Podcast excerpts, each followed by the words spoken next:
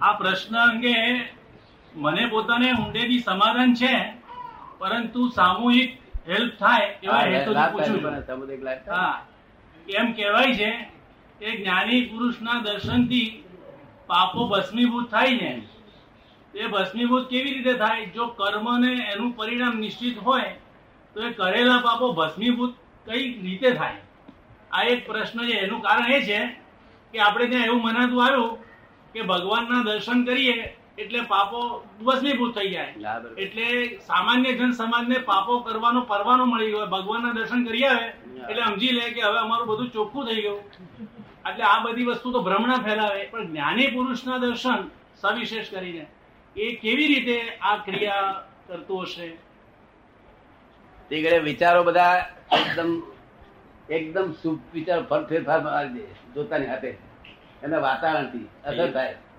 અસર થાય એટલે પેલા જે જે ફળ ફળ આપવા તૈયાર થયા છે પરમાણુ હજુ ફળ ફળ આપ્યું આપવા માટે તૈયાર થયા નથી. ફળ આપવા માટે પાત્ર થવાના છે એ ઉડી જાય. જે ફળ આપવાનું તૈયાર થયા હોય તો ફેરફાર થાય જ નહીં ફળ આપવા જે તૈયાર થયેલા હોય એમાં ફેરફાર ના એમાં કશે ફેરફાર ના થાય. હા પણ હલકો થઈ જાય. હા બરાબર. સોયનો હલકો થઈ જાય. સોળીનો ઘાસ સોય સર એ રીતે એ રીતે. ભોગવવાનો ભોગવવામાં બહુ ફેરફાર પડી એનું જોર ઓછું થઈ જતું. હા. અને બીજું જ્ઞાન આપીએ ને ત્યારે જ્ઞાન આપતા પહેલા જે માણસને એમ કહ્યું હોય કે તમે શુદ્ધાત્મા છો તેને યાદ રાખવાનું ભૂલે ભારે પડી જાય. યાદ રહે નહીં. ઘડી પછી ભૂલી જાય પાછો. એટલે સમરણ કહેવાય શું કહેવાય? સમરણ એટલે જે સમરણ આપ્યું ને ભૂલી જાય. પછી યાદ કર કરવું પડે શું આપ્યું તું શું આપ્યું તું સમજ ને? અને જ્ઞાન આપતી વખતે અમુક પ્રકારના કાર્યો જે કર્મો જે ફળ આપવાને લાયક થયા નથી અને સંચિત તરીકે પડી રહ્યા છે એ કેટલાક ભસ્મીભૂત કરી નાખે એ કૃષ્ણ ભગવાને ગીતામાં લખ્યું છે જ્ઞાની પુરુષ કર્મનો ગોટો વાળી નાશ કરી નાશ શકે કરી શકે. તે અમુક જ કર્મો હવે એ કર્મો એને જે યાદ નતું રહેવા દેતો એ બધા કર્મો નતા રહેવા દેતો. એટલે જાગૃતિ એકદમ વધી જાય. બરાબર. એ સમજણ ને પડી બરાબર. એ કર્મ નાશ થાય ને જાગૃતિ વધી તેથી હું શુદ્ધાત્માનું એને લક્ષ્ય બેસી જાય. એટલે જે વાયુ રૂપ હાઇડ્રોજન ઓક્સિજન રૂપે વાયુ રૂપે છે તે કર્મો નાશ થાય. અને જે પાણી રૂપે છે તે નાશ થાય. બરફ રૂપે નાશ ના થાય. જામી ગયા હોય નાશ ના થાય. જે જામી પડ્યા હોય એ નાશ જામી ગયા એને તૈયાર થઈ ગયું એટલે નાશ ના થાય. એ ભોગવે છે ભોગવવામાં ફેરફાર થાય. એમની પાસે રહેવાથી ભગવાનનું કર્મ આવે ને તો એટલું બધું હલકું થઈ એક વાર નથી ભોગવ્યા જેવું લાગે.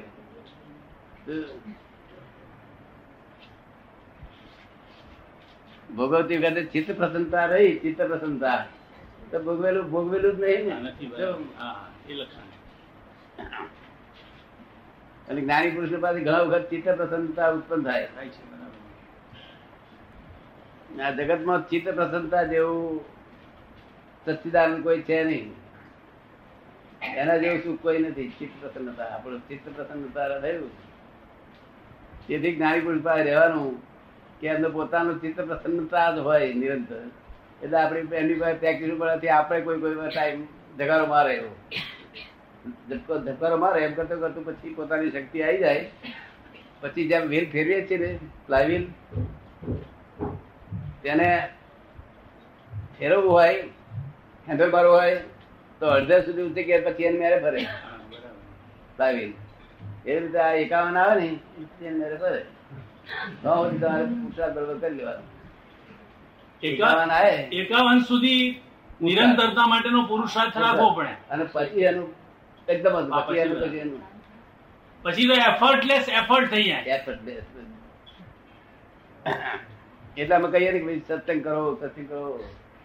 જોડે રહો થોડી વખત આવો જાઓ.